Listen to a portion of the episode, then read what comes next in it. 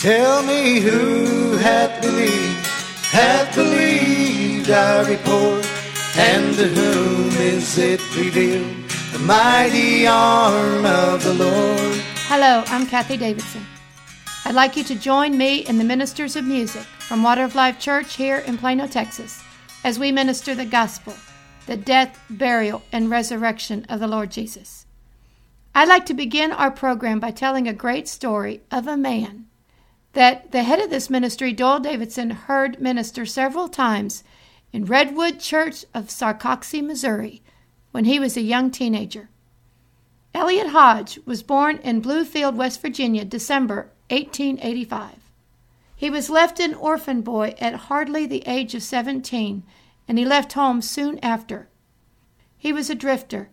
He felt like he had no friends in the world, and he wandered from place to place and heard no kind words. He worked in a lot of different places. He worked in the coal mines. He worked at the Busby Brothers One Ring Circus. He worked for Otis LaRue's Snake Show. He sold tamales on the streets of Paris, Texas. He went to jail for stealing a ride on a freight train. He was a gambler. He was a hard drinker. He joined the army and became a prize fighter. He married, but he lost his first child at seven months. He said he had a longing in his soul for something, but he couldn't find it, and he couldn't fill it. One night, his wife asked him to attend a tabernacle meeting with some people known as the Firebrands. A woman preacher by the name of Nellie Johnson started preaching that night, and Elliot felt like she was telling everyone his life story. At the altar call, one of his drinking buddies went up front. When Elliot saw him go up there, he thought, well, of all the crazy people in this world, there goes old Martin joining that crazy outfit. And he went on and thought, you know, if old Martin gets it and it makes a man out of him, that old woman knows what she's talking about. Well, she did. And Martin began to preach. And about eight or nine months later, Elliot went to hear him speak. Martin came back to Elliot Hodge at the meeting and said he was going to pray for him and he believed that God was going to save him. Elliot said that he thought he was too mean, but to go ahead and pray if he thought it would do any good. Well, it did. And Elliot Hodge received the Lord that night, and as he put it, the glory of the Lord went into every part of his soul, and he found the peace that he had been looking for. Eventually, Elliot Hodge became a preacher also. But that is not the end of the story. On the sixth day of November in 1926, while hunting for squirrels standing with a shotgun on a big rock near a little stream, the butt of the gun rested on a rock. The gun slipped from his hand and the hammer hit the rock. The gun went off, and the shot hit him about the elbow, tearing about nine inches of bone. It took hours to get him to Mount Carmel Hospital in Pittsburg, Kansas. He lost so much blood, and while they were operating, they had to amputate his right arm. But it didn't help. Infection had set into his shoulders, and the doctor gave up all hope. Elliot was ready. He said a great peace stole over his soul, which is for only those who know God and the free pardon of their sins. Visitors came and went, but they were all told that he would not live till morning. Two friends, Brother White and Brother Timmons, stayed with him. At about one o'clock, Brother White spoke to Brother Timmons and said, Tim, I believe Elliot's going. Tim then asked Elliot how he was feeling, and he said that he was very weak. Elliot Hodge then described what happened next. He said, My head was to the south, and now as I looked around, things in the room began to move. The west wall just moved out of sight as though it had been blotted out of existence. Brother Timmons was standing on my left. I said, Tim, are you there? He answered, He said, Yes, what do you want? I told him to take hold of my hand, and at that moment I saw the east wall of the room move away, as did the west wall. Then Brother White was standing at the foot of his bed. The wall behind him moved out of sight, just like the other did. And Brother White fell on his knees and started to pray. As Elliot continued, the ceiling above me just checked up in pieces and disappeared, and I looked into open space to what seemed to me like millions of miles. As I looked, I felt myself going up at a lightning light speed, and all at once I came to a beautiful gate about 30 feet wide. I stood in the space before the gate about 20 feet away. I beheld the most beautiful sight. Human tongue cannot describe the place, neither can any artist picture the great splendor of it. There, I was really looking into heaven, and this far exceeded anything I had ever imagined. He said I felt myself going backwards at about the same rate of speed that I went, and I heard some people talking. I began to look around to see where I was, and I saw a nurse standing by me, and at that moment I found I was in the hospital again. Someone said I was dead for six minutes without pulse or breath. The nurse had pronounced him dead, but as Elliot said, God had kept his promise to be the resurrection and the life, and he was alive again. The nurse called the doctor, and he heard her say, Your patient will not live until you get here. The doctor came in and said with that kind of infection he would take another spell in about an hour and that he couldn't possibly live through another one. Sure enough, about an hour later, Elliot Hodge took the same flight as before and stood before the same gate, only this time the gate was open to meet him and he went further in. But after a space of time, he was back in the hospital and looked up into the doctor's face and shouted the victory and said, Doctor, I didn't go that time, did I? The doctor replied, Hodge, you certainly have a lot of nerve. But Elliot replied, Doctor, don't call it nerve, call it grace. The doctor said to his friend, Mr. Timmons, don't hold any hopes, because we know he can't live. In just about an hour he will go again, and he will never come back. Never before, to my knowledge or in history, has anyone that has had this kind of infection live over the second spell. It is just his iron nerve that is holding him now. Sure enough, in about an hour later, Elliot Hodge died again, traveled to the same gate of heaven again, and as twice before, came back into his body and opened his eyes. He was alive again. Elliot's friends arranged 15 friends to come to the hospital to pray, with a lot of screaming and shouting. They had never heard praying like that before. The hospital authorities were so frightened that they thought it would kill him, and when the nurse came in, she looked scared to death. But Elliot Hodge began to get better. On Friday, November 18th, Elliot received a blood transfusion from a dear friend, a brother Davidson, Doyle's uncle or grandfather. They had him on one table and Elliot on the other, and as they were transferring the blood from him to Elliot, Elliot laughed and said, Brother Davidson, this makes us blood relation. He spent 35 days in the hospital, died and went to heaven three times, and was resurrected all three times. He almost died seven other times. But as Elliot put it, the Lord whom I serve spared me so that I could preach God's eternal truth. Just a few days before Christmas, Elliot went home to a lot of great friends and saints waiting for him. His first revival services after the accident were in Independence, Kansas. And as he finished there, he wondered just how he was going to be able to pay for that hospital stay, for his own bank had gone under and he lost what little money he had had.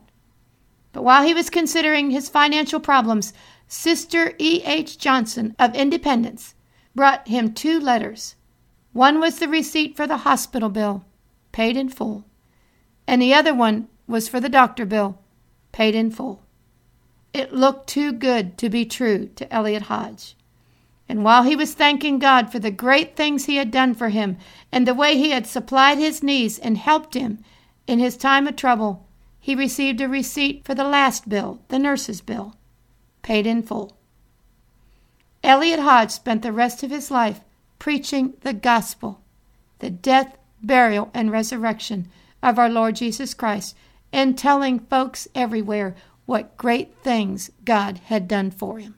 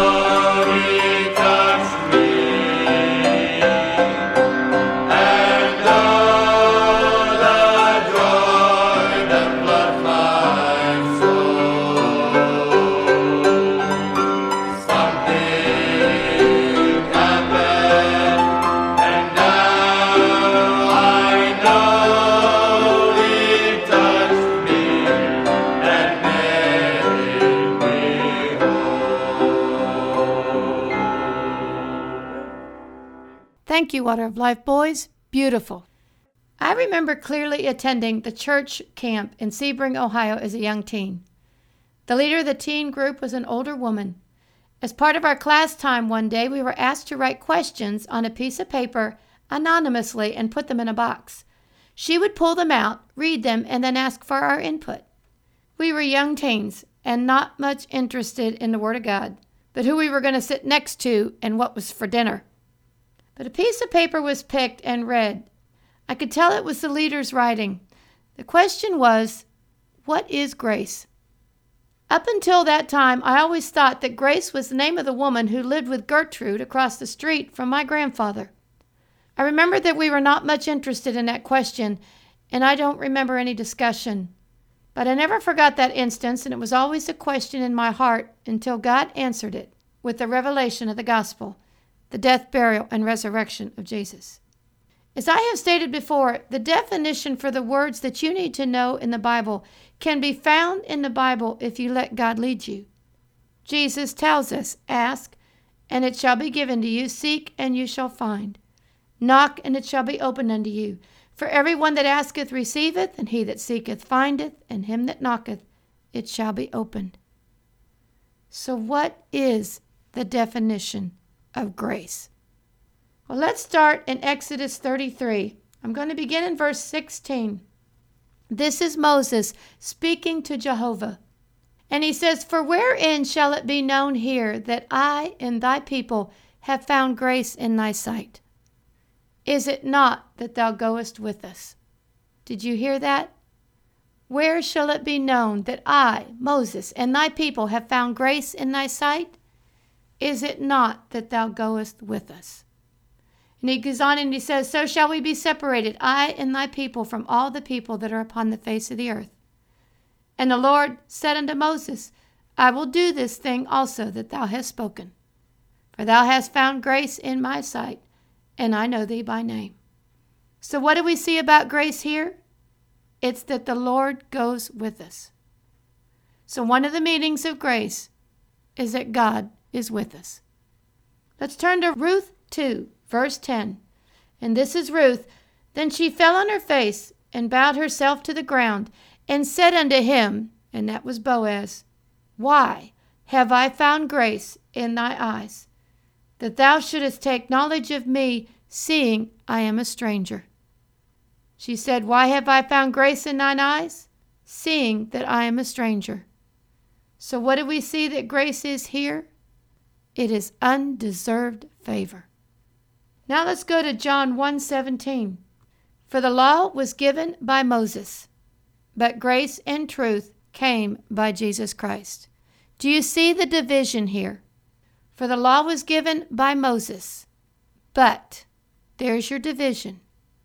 Grace and truth came by Jesus Christ. Moses brought the law, Jesus brought grace. So, what can we see here about grace? Grace is not the law, it is not the Ten Commandments. Now let's go to Ephesians 2 8 and 9. For by grace are you saved through faith, and that not of yourselves, it is the gift of God, not of works, lest any man should boast. Let's read that again. For by grace are you saved through faith, and that not of yourselves, it is the gift of God. Notice here, grace is a gift, it is free. Grace is free. And it goes on to say, not of works, lest any man should boast. So we see here that grace, it is not by works. You cannot be good enough or do enough good things to receive grace. It is free. How do you receive it? You receive it by faith, by trusting in, by relying on the death, burial, and resurrection of Jesus. So now let's see, what do we got so far? We have that grace. It is not the Ten Commandments, and you cannot work for it. It is free. It is God with us. It is God with you. It is undeserved favor. Now, where does it come from, and how do we get it? Romans 3 for all have sinned and come short of the glory of God. In verse 24, being justified, having all your sins wiped out, just as if you've never committed one, being justified freely. It's a free gift by His grace. And we know that grace is undeserved favor. It's God with us. It's not the Ten Commandments. You can't work for it. So, by his undeserved favor, through the redemption that is in Christ Jesus. Where does it come from? It comes through the redemption that is in Christ Jesus. What is that redemption?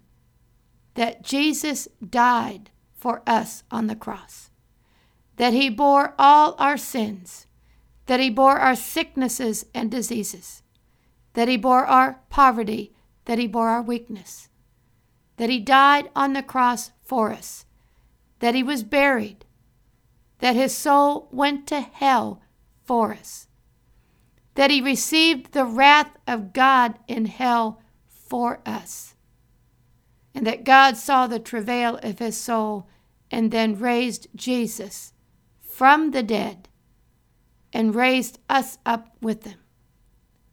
That is the grace of God. That is his free, undeserved favor for us.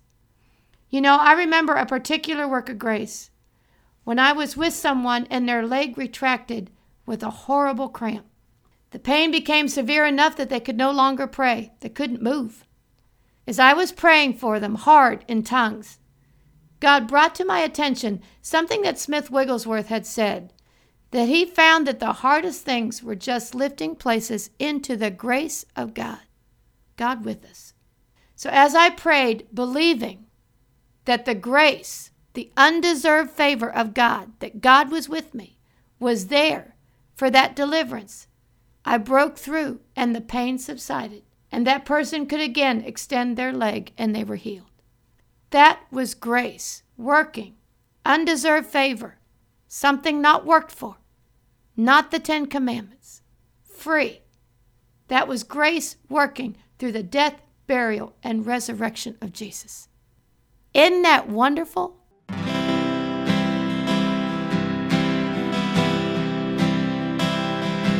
I give grace to the humble when they call. Give leanness to the prideful soul, living to them all. As the days are passing, will the prideful look to me? Like a humble spirit, he sets free. I give grace to the humble when they call. I give leanness to the prideful soul, living to them all. As the days are passing, will the prideful look to me? Like a humble spirit, be set free. Can't you see your life is not your own? Come release your burdens at the foot of my throne.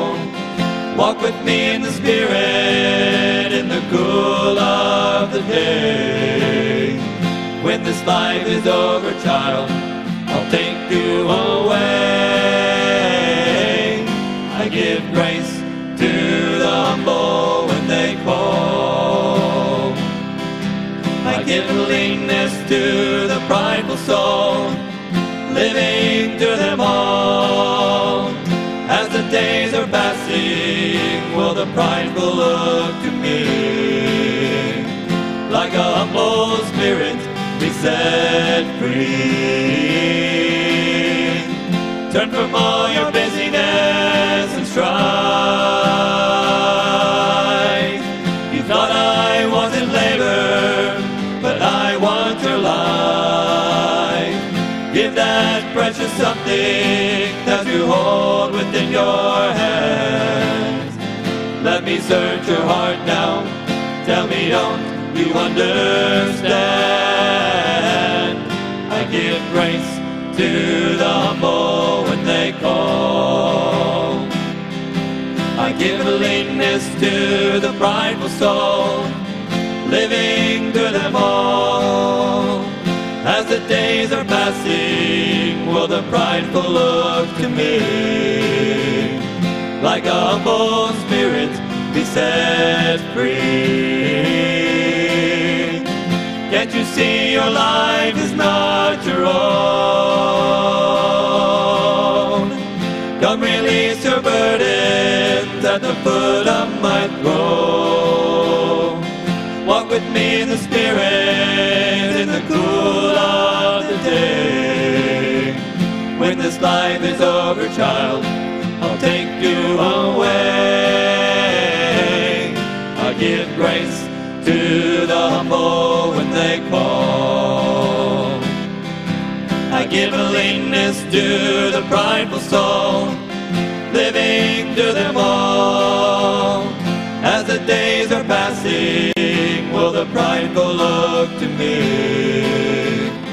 Like a humble spirit, be set free. I give grace to the humble when they call.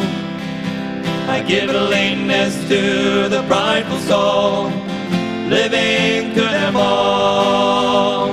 As the days are passing, will the prideful look to me? Like a humble spirit, be set free. Perfect song, Grace to the Humble by the Brown Brothers. And we'll finish with Oh, How I Love Jesus with Terry and the Browns with Paul Peters.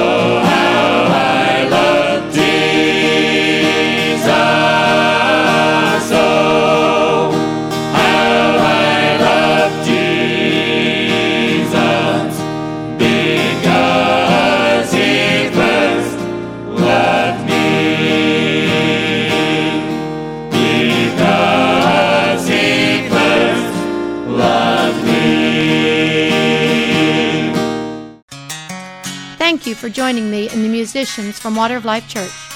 I would love to hear from you. You may reach me by email at Kathie, K A T H I E, at Kathie Davidson, W O L dot com, or you may write me at Kathie Davidson, care of Water of Life Church, P.O. Box 861327, Plano, Texas 75086. You may find me on the internet at www.kathiedavidsonwol.com and on Facebook and Twitter. Until next time, God bless.